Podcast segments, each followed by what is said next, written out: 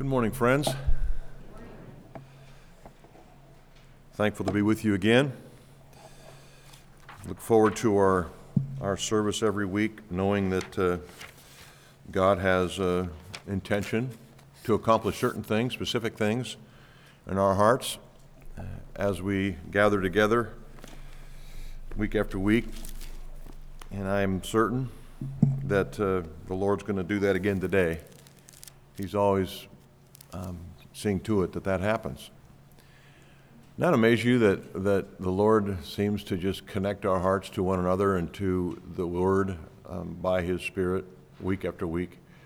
It just uh, continually confounds me on how that so often happens. Uh, many times I have people come up to me after the service and say, uh, That sermon was just for me. It was like, well, all of them are, but yeah, thank you.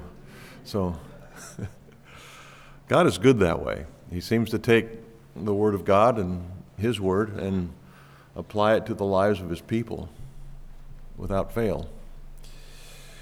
Well, you know, we're, we're closing in on it, uh, many people's favorite time of year, the Advent season, where we celebrate the coming of God uh, into our world as man.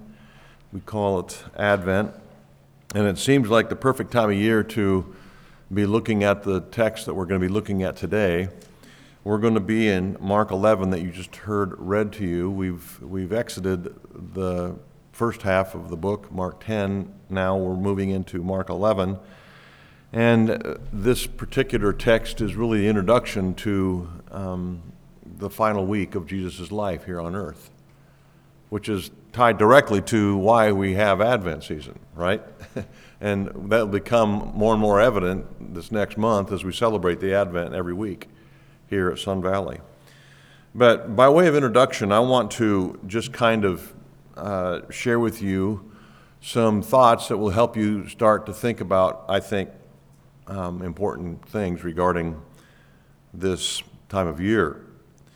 So, Mark is one of four Gospels, right, in the New Testament Matthew, Mark, Luke, and John. And each of these four Gospels are focused on the person and work of Jesus Christ. Uh, each Gospel establishes the identity of Jesus in a different way. Each Gospel is written for a specific audience. Each Gospel progressively tightens the aperture so that by the time Jesus gets to Jerusalem, every reader at least every honest reader who is uh, they're, they're prepared to, to see the glorious conclusion to the story. Every reader has been prepared to be confronted with a choice about the main character who is jesus. All four gospels do this in a unique way. Now listen to the importance of the text we're entering today.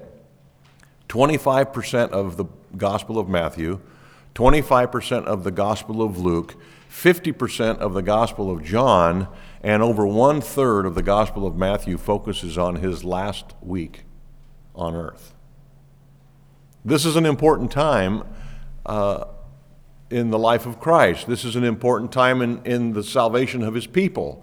And so each of the four Gospels highlights this particular week. And so we need to really kind of uh, along with the authors of these Gospels, uh, pay close particular attention to what they're saying. And in our case, we're studying Mark, and so we want to hear what God is saying to us through the pen of Mark concerning this last week, important week of Jesus' life. And so let's look at the context here briefly as we enter Mark 11. And as I said, this particular chapter begins the final week of Jesus' earthly life and ministry. His arrival in Jerusalem, which is what this records, uh, took place uh, on the 10th day of the first month of, Ju- of the Jewish calendar. So the Jewish calendar begins with the month of Nisan, which is their first month, like our January, theirs is Nisan. And on the 10th day of that month is when Jesus entered Jerusalem, which was AD 30.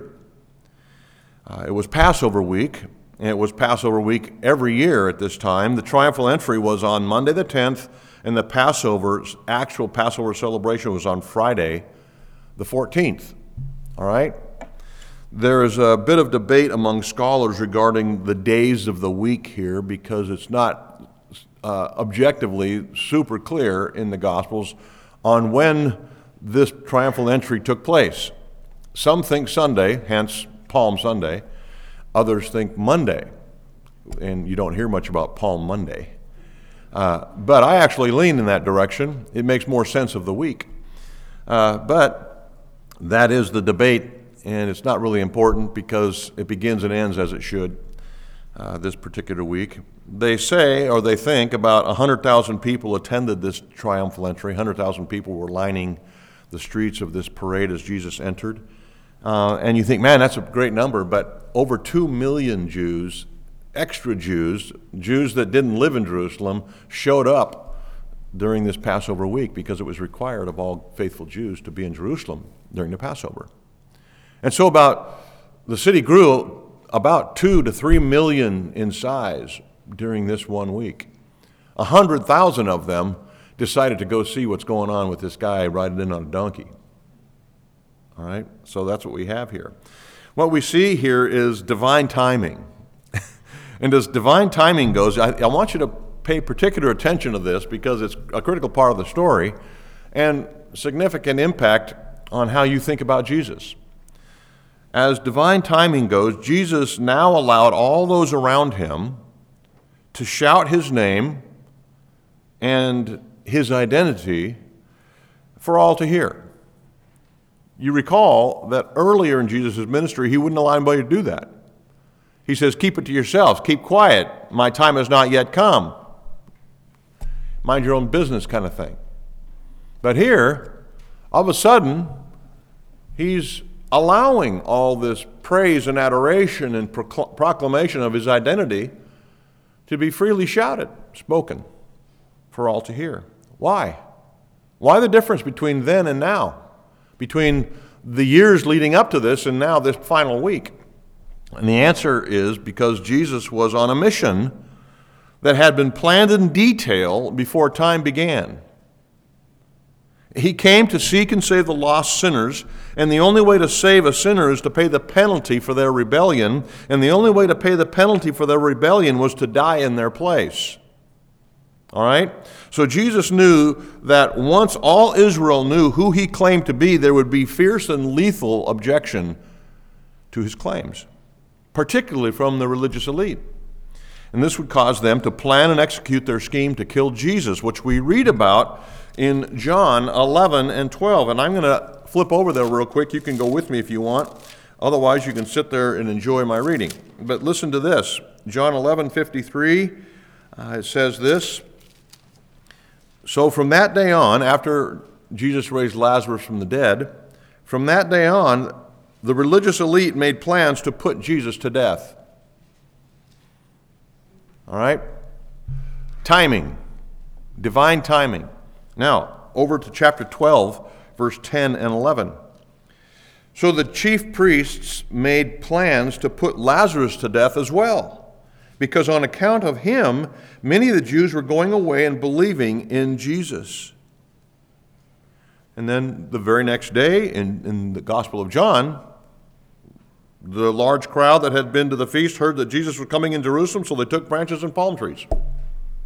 All right?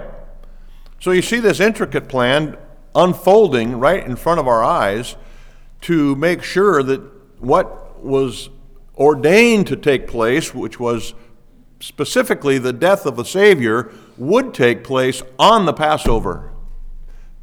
So there would be no chance of any other day of this happening.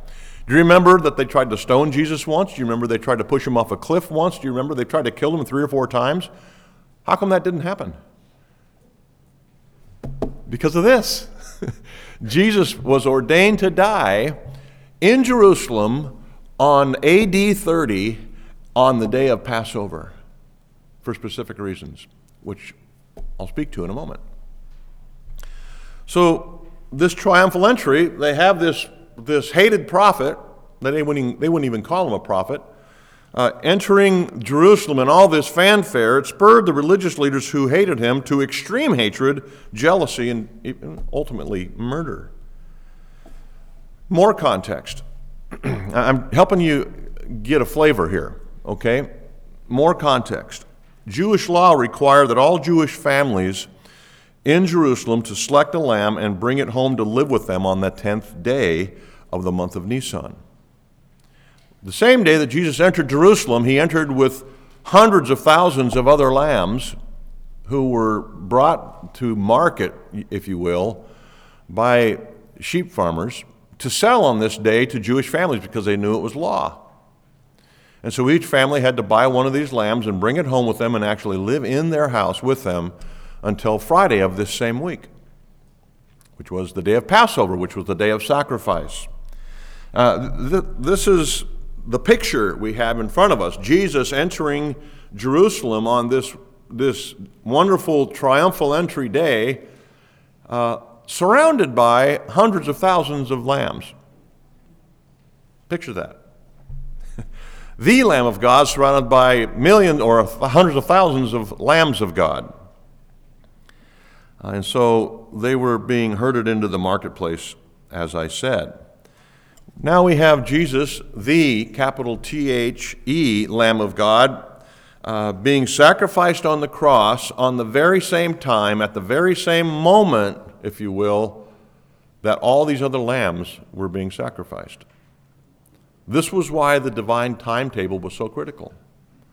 To make a clear connection in the minds of all Jews and anybody who would be seriously pursuing Christ to see that he was intended by God to be the sacrificial lamb, the only one who would actually remove, take away sins instead of just temporarily cover sins.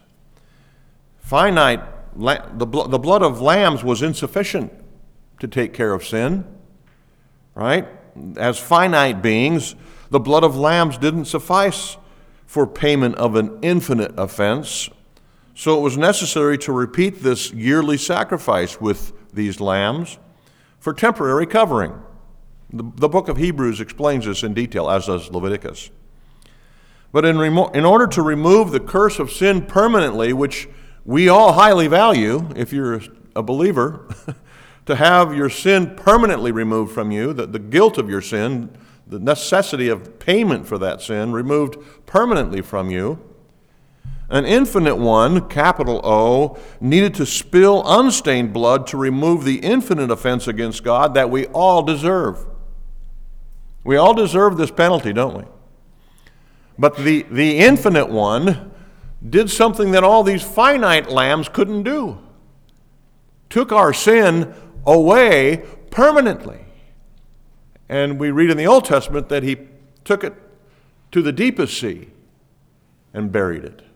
As far as east is from the west, so far he has removed our sin from us, we read. How'd that happen? On Calvary. Colossians chapter 2, verse 14 says, He took our sin and nailed it to the cross. So the blood of the Lamb was the lamb was sufficient and permanent. Listen to these verses in Hebrews. Hebrews 10:4. For it is impossible, and the, and the author here is, is waxing eloquent on the necessity of sacrifice, and he was talking about Old Testament sacrifice. That's what the whole book is about, Hebrews. Uh, chapter 10, verse 4 For it is impossible for the blood of bulls and goats to take away sins. Why? Because they're finite. I just explained that chapter 9, verse 12. Jesus entered once for all into the holy places, not by means of blood and goats and calves, but by means of his own blood, thus securing what? An eternal redemption. A forever redemption. Not something that has to be sacrificed for repeatedly year after year, as they had to do with the lambs of the Old Testament sacrificial system. And so this brings us up to speed on why Jesus is entering Jerusalem on this day, why each gospel records it, why each gospel spends, spends so much time in each of their gospels writing about this final week. All right, so let's look at our text again in Mark chapter 11. Hope you're there with me. I'm going to be referring to it throughout the sermon. now, when they drew near to Jerusalem, to Bethphage and Bethany, those are little outskirt kind of bedroom communities to Jerusalem. uh, at the Mount of Olives, Jesus sent two of his disciples. So we have here, first of all, uh, um, my first point is the sovereign king. We see this portrayed here at the front end of this first week. The story of Jesus' entry into Jerusalem really has two sides to it that Mark reveals. The first side, of course, is a very humble picture riding on a donkey. The second side, though, the other side, is, a, is gloriously majestic and, and fit for a sovereign king. And so we're going to begin where Mark does here um, in verse 1 uh, through 7 with this majestic view of Jesus' triumphal entry. It was spectacular from that particular angle. First of all, we see the sovereign king revealed in real time. Okay? Let's review for a moment the chronology of this Holy Week, of this Passion Week, this final week of Jesus' life. Follow me. Monday is uh, the triumphal Monday, Palm Monday, if you will. Then Jesus, after this triumphal entry, returned to Bethany to stay in the home of Mary, Martha, and Lazarus, the man he had just raised from the dead a week earlier. So he went back to their house with his 12 disciples, and that's where they stayed during this week in Jerusalem. Tuesday, they go back into Jerusalem, and on the way, Jesus went up to a fig tree to get something to eat. Lo and behold, it wasn't in season, and there were no figs. And so Jesus curses this fig tree, and on the way back to Bethany that evening, this tree had withered. You remember the story? We'll get there in a couple weeks here because it's recorded in Mark. And then after he cursed the fig tree on the way in Jerusalem, he went into Jerusalem and cleansed the temple. Remember whips and turning over tables and, you know, scattering chickens kind of thing. Wednesday. So Monday entry, Tuesday cursing a fig tree, cleansing the temple. Wednesday he had controversy with the religious leaders. Surprise, surprise. Uh, and Jesus preached a sermon on his second coming, and that was the day that Judas planned his betrayal of Jesus. So something clicked in his mind on Wednesday. Thursday, the disciples prepared the Passover meal and they went to Gethsemane. Remember Gethsemane? Jesus spent time that night praying all night, and his disciples couldn't keep up in prayer. And they kept going to sleep, and Jesus was sweating blood, you know, tears of blood. Um, Thursday to Gethsemane. He was betrayed in Gethsemane, if you remember. He was arrested. And then all Thursday night, he went through mock trials with the religious leaders, ended up getting sent over to Pilate, Pontius Pilate. Early Friday morning is where we come now, where Jesus was condemned before Pilate, was uh, sentenced to crucifixion, and of course, crucified and buried. On Friday, Saturday in the tomb, Sunday resurrected. And you say, how do you get three days out, three days in the tomb out of that? Friday, Saturday, Sunday. That's how. You get Friday evening, he's pulled off the cross, put into the tomb, all day Saturday in the tomb. Sunday morning, he rises from the dead. Three days, Friday, Saturday, Sunday, in the tomb. So there you have a little context. Now back to Monday, back to this entry uh, that Jesus sent his two disciples early Monday morning to go get a colt. They were in Bethany. He said, Go to the next village. And it's interesting that he said the next village. I'm sure there were donkeys in Bethany. Why not grab a donkey in Bethany? To clearly communicate the sovereignty of this king. That's why. The, the, the, divine providence of this king called Jesus. He sent them to the next bedroom community called Bethphage to pick up a colt of a donkey to be the mode of transportation for Jesus' entry into Jerusalem. This small part of the story, sending these two disciples to Bethphage, uh, demonstrates some integral elements to the true identity of Jesus. It demonstrates his omniscience, his sovereignty, like he demonstrated on numerous occasions before. Remember when he first met Nathanael, he says, I watched you while you were under the tree. He, he, he knew Nathanael through and through, a man he had never met. And remember when Peter was concerned about paying taxes, Jesus said, Don't worry about paying taxes. Go catch a fish. The first one you catch is going to have enough money in its mouth to pay our taxes. Uh, that seems pretty clear to me, what's going on there in terms of the sovereignty and omniscience of God in Jesus. And then here again, he tells two disciples, unnamed disciples, to go into Bethphage and pick out this donkey who's tied to some railing by some house in this town. I mean, I give clear directions when my kids were younger to go to Walmart and pick up a gallon of milk and they come home, couldn't find the milk. It's like, think about the details of this. Uh, Jesus was demonstrating his omniscience. Um, he, he, he sent these two to secure transportation for Jesus into the, the city of Jerusalem, and the details would require amazing divine intervention. So, the moment we see Jesus turning towards Jerusalem on this final week, we begin to see without question, without uh, obscurity, his majesty and authority shining through all that he did. Um, God had ordained that there be in just the right place at just the right time this unridden colt of a donkey where Jesus told them it would be to go get it, to untie it and bring it. And when they ask, Why are you doing that? you can tell them the Lord needs this young colt, which is, it happened exactly in that way, in that fashion. And so we see in real time the sovereignty of this king shining through in the moment. But it's also shining through in the prophetic time, which is our next point. It's interesting to note that during his entire ministry, listen to this. During his entire ministry, Jesus walked everywhere he went, except when he rode on a boat. We never see him riding a horse, we never see him in a cart or in a chariot. He walked everywhere. Until today. He decides to ride a donkey into Jerusalem. He'd walked in Jerusalem hundreds of times, but today, on this occasion, he wanted to ride a donkey, the colt of a donkey. So, everywhere else in his entire life and ministry, he walked, even on water, when he could have taken a boat.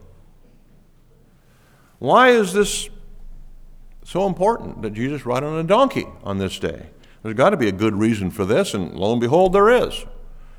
Um, it's this riding on a donkey, the colt of a donkey specifically, uh, is a highly symbolic gesture concerning Old Testament prophecies, expectations, and illusions. It's spoken of specifically in the Old Testament. Hundreds, if not thousands, of years before this triumphal entry. The events of Jesus' life unfolded just as Scripture predicted, and Jesus had explained all these things to the disciples. It's abundant proof of his divine nature. Only God can pull this kind of thing off. Listen to one of the prophecies concerning this day, the triumphal entry, from Zechariah chapter 9, verse 9. 500 years before Jesus was born. Rejoice greatly, O daughter of Zion. Shout aloud, O daughter of Jerusalem. Behold, your king is coming to you. Righteous and having salvation is he, humble and mounted on a donkey, on a colt, the foal of a donkey. Sounds interesting, if nothing else, is, doesn't it? Not only did the mode of transportation demonstrate the humility of Jesus, and by the way, the next time he shows up, it's not going to be on a donkey right? It's going to be on a, a white horse, a war horse, really, with a host of armies behind him. First time he came to serve, the second time he's coming to rule.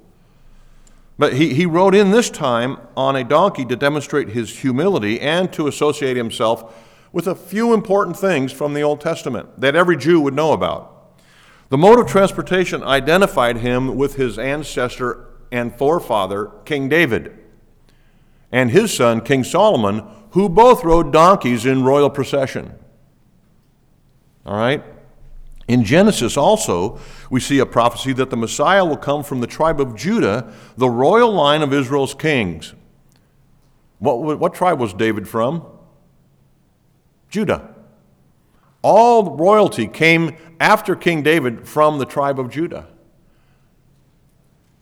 Hence, have mercy on me, son of David. The royal line, riding in on a royal beast. The two disciples were told to say, The Lord needs this. Jesus knew that he needed to ride into Jerusalem on a colt of a donkey. And when he did ride in on this donkey, it was a declaration, a public declaration of his kingship and the fulfillment of Old Testament illusion and prophecy. So that no one, not even in the 21st century, could mistake this as something random. There's no way this could be random. so Jesus did all this to fulfill the prophecy concerning the Messiah.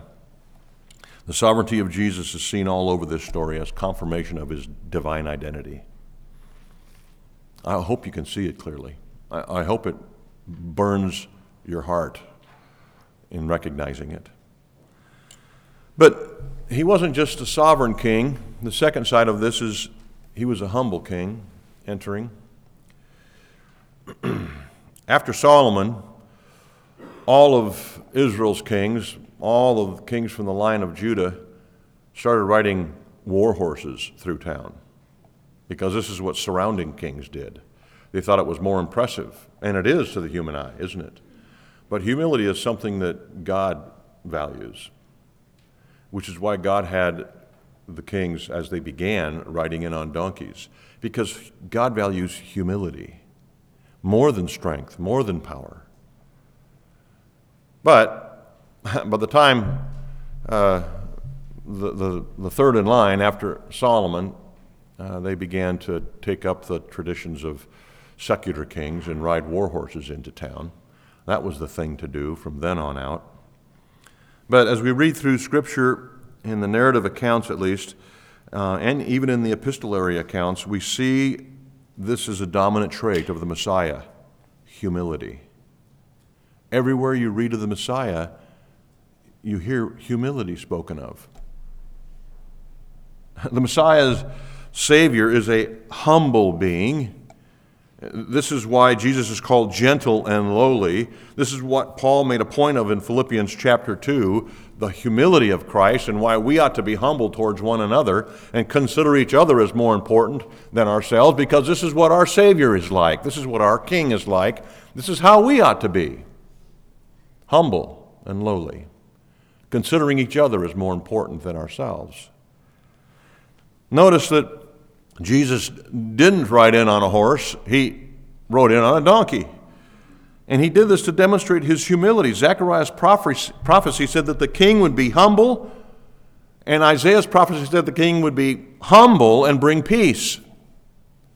And so when Jesus arrived, he brought peace to those around him, which he said in John 14 My peace I bring unto you. Jesus is unlike any other king who has ever lived. He didn't ride into Jerusalem on a white horse with his captives trailing behind him. No, he rode in on a donkey and not just a donkey, a foal of a donkey. This perfectly portrayed his position as Messiah, as his person, as the Prince of Peace, humble, lowly, gentle, accessible. I want to read you a quote from a commentary concerning this text. This is this was written by Steve Lambert this quote. It says, In no other manner are the differences between Muslims and Christians more sharply contrasted than in the difference between the characters and legacies of their prophets. Perhaps the contrast is best symbolized by the way Muhammad entered Mecca and Jesus entered Jerusalem. Muhammad rode into Mecca on a war horse surrounded by 400 mounted men and 10,000 foot soldiers who greeted uh, those who greeted him were absorbed into his movement. Those who resisted him were vanquished killed or enslaved. Muhammad conquered mecca took control of its new religious political and military leader as, as its political and military leader. Today in topkapi palace in istanbul turkey muhammad's purported sword is proudly on display Jesus, on the other hand, entered Jerusalem on a donkey, accompanied by 12 poor disciples. He was welcomed and greeted by people waving palm fronds, a traditional sign of peace. Jesus wept over Jerusalem on that day because Jews mistook him for an earthly secular king who was, who, who was to free them from the yoke of, of Rome, whereas Jesus came to establish a much different heavenly kingdom. Jesus came by invitation, not by force. A little different, don't you think? Yeah. Uh, one brings eternal salvation, one brings eternal damnation. And it wasn't just a donkey, by the way, to establish his humility. It was a borrowed donkey. I mean, it's bad enough riding a donkey, but having to borrow it? Come on. What kind of king are you? Everything Jesus did was based on his humility, like leaving heaven. But he, he was poor. He was born into an average Jewish household in Nazareth, up in Galilee. His family was not rich, they were the working class, and at an early age, his father died, and so Jesus had to take up the mantle of the business. That's why he's called a carpenter. But he borrowed everything he used. To cross the Sea of Galilee, he rode in a borrowed boat. Um, to secure a room for the Last Supper, he borrowed that room. He borrowed a tomb in which to be buried, and today, on this triumphal entry, he borrowed the colt of a donkey. Very unimpressive. Isaiah speaks of this, doesn't it, in Isaiah 53? Isaiah told us we wouldn't be impressed, that we would esteem him not. The prophecy in Zechariah makes a very close connection between riding on a donkey and humility. He just comes out and says it. Riding a donkey, humble, was Zechariah's next word. And what was the, the response of the crowd to this situation? They threw down their garments for the colt bearing Jesus to walk over, signifying submission to this humble king. They also ran and cut palm and leafy branches to cast before him and to wave, which signified peace. Peace and submission, humility, all things that we see in our relationship to Christ.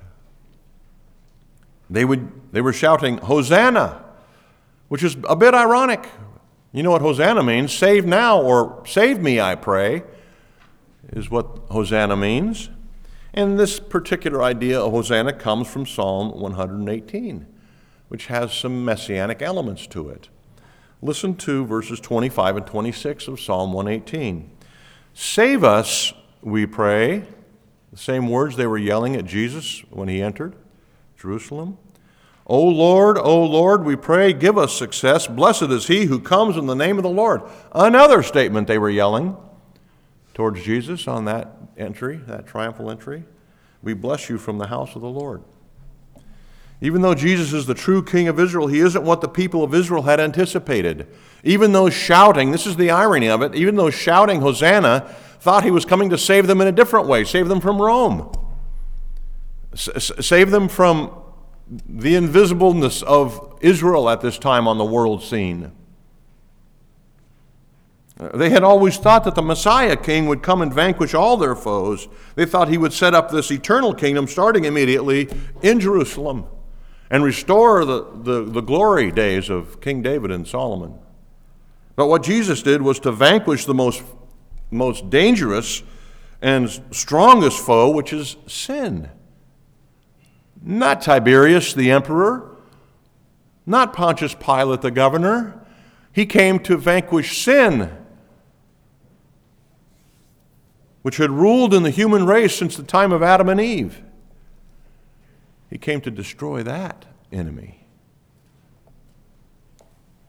See, the kingdom that Jesus established didn't have palaces and armies, but it was an eternal kingdom. This massive crowd, as I said, estimated over 100,000, welcomed Jesus into Jerusalem, throwing their cloaks, throwing everything they could in front of Jesus. All this, of course, typical of the reception of royalty uh, the communication of submission to a monarch. The palm branches symbolize joy and victory. They were all in, except they misunderstood who he was. The crowd's enthusiasm came from all that they knew of Jesus. Many had heard of his miracles, including raising dead people back to life, like Lazarus a week earlier. I mean, who wouldn't want as their king someone who could raise their, their killed armies back to life? That'd be kind of discouraging to an opposing king, wouldn't it? Every time we kill one of them, this king of theirs raises them back to life. Every time they get hungry, he makes food out of nothing. The two things that were the biggest problems on any battlefield in ancient times food and dying soldiers. Jesus could handle it. And so that's what they were enthusiastic about. The problem was, again, like I said, these folks were not shouting out and praising Jesus because they believed in him and, and wanted the forgiveness he offered and the salvation he brought. That's not what they were thinking about. They were interested in the prosperity and freedom that their Messiah, their rendition or version of the Messiah would bring, hoping for this new dominant kingdom.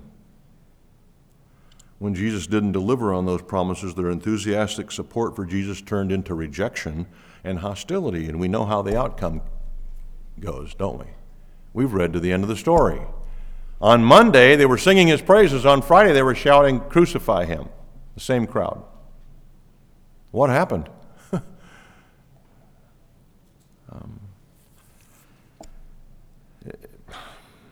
they rejected their own Messiah.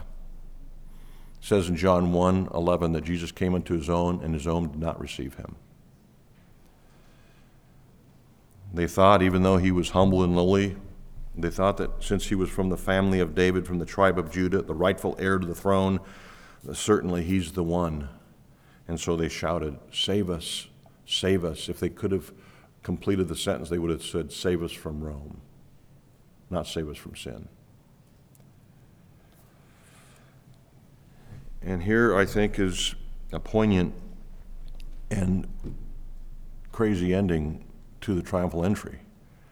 Not the palace, but the temple.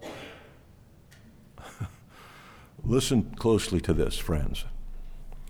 As the crowd grew in size, volume, and intensity and enthusiasm, they all expected this parade to end at the palace or the governor's mansion.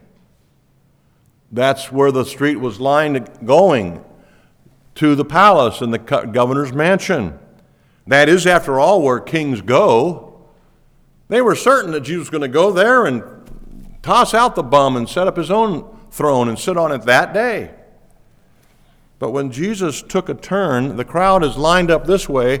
Jesus turns right and goes to the temple. The, crowds down that way, heading all the way down to the palace, were going, Where's he going? What's going on here? And in that moment in their heart, things began to turn against Jesus. Not on Friday when the chief priests and the, and the rest of the uh, Levites were spreading rumors and hatred amongst the crowd. It happened on this day, on the triumphal entry, is when their hearts began to turn against him, including Judas. Jesus made a wrong turn. Um, but when he did turn down that street that led to the temple, the, the, the crowds became disappointed, and by the time Jesus arrives at the temple, verse 11 tells us that it was him and his disciples. Look, look at this. He went, it was late after he got to the temple, and he left with the 12. After 100,000 down to 12, talk about a fall in the polls. This was it. Jesus was standing there with the same 12 that he was in Bethany with the day before. They must have gone, Jesus, you took a wrong turn. You took the wrong turn. I, I guarantee you, some of his disciples were thinking the same thing, which is why they all took off when he got arrested. Verse 11 is one of the most anticlimactic verses in all of Scripture. Look at it. And he entered Jerusalem and went to the temple. And when he had looked around at everything, hmm, this party kind of died. Let's go back to Bethany. This is what happened. Um, you see, Jesus um, communicated something powerfully by turning to the temple. Just when the expectations were at a fever pitch, this humble Jesus communicates with his approach to the temple instead of the governor's palace that his kingdom was not about takeover, power, military might, or dominance. Wasn't about that road to the governor's palace. No, it was a spiritual kingdom that would impact far more people than any physical kingdom ever would. Millions and millions. We're sitting here today because Jesus turned right to go to the temple. So, as we always try to do here, we want to take this passage to our own hearts. How do you view Jesus, you here this morning? Are you hoping for a Jesus who will make your life easier? Who will make much of you like the Jews were hoping? Are you a little bit upset when Jesus takes a turn towards the spiritual, towards the less exciting? You see, Jesus' plans rarely are what we hope for. Unfortunately, there are some who come to Jesus, at least they say they come to Jesus, because they think he's going to produce something spectacular in their lives a better job, better family, better house, better whatever. They, they expect Jesus' entry into their lives to be all the way to the mansion. And when he takes a right turn, there's massive disappointment for many who misunderstand the salvation that Jesus offers.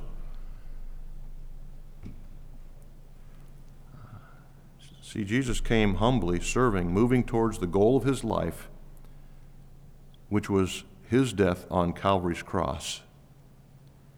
He made it all the way to Jerusalem after three years of ministry so that he could die where many prophets before him had died.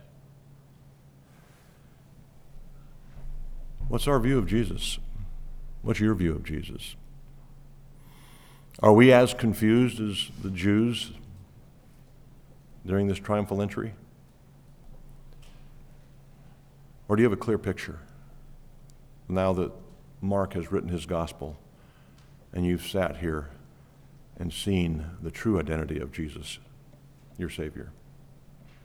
Let's pray. Father, we certainly are guilty of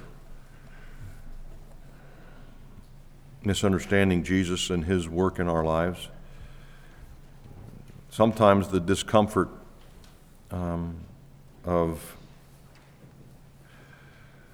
the direction Jesus takes us causes us to wonder if we've followed the right Savior. I ask, Lord, that by your Holy Spirit, in the hearts of each and every person here, you would confirm, affirm your true identity. That you are sovereign king, humble and gentle, riding on a donkey to accomplish the purpose for which you came the forgiveness of sin and the restoration of relationship. God, move our hearts in this direction on the true entry into Jerusalem, Jesus' true entry into our hearts. I pray that we would follow closely. It's His name we pray. Amen.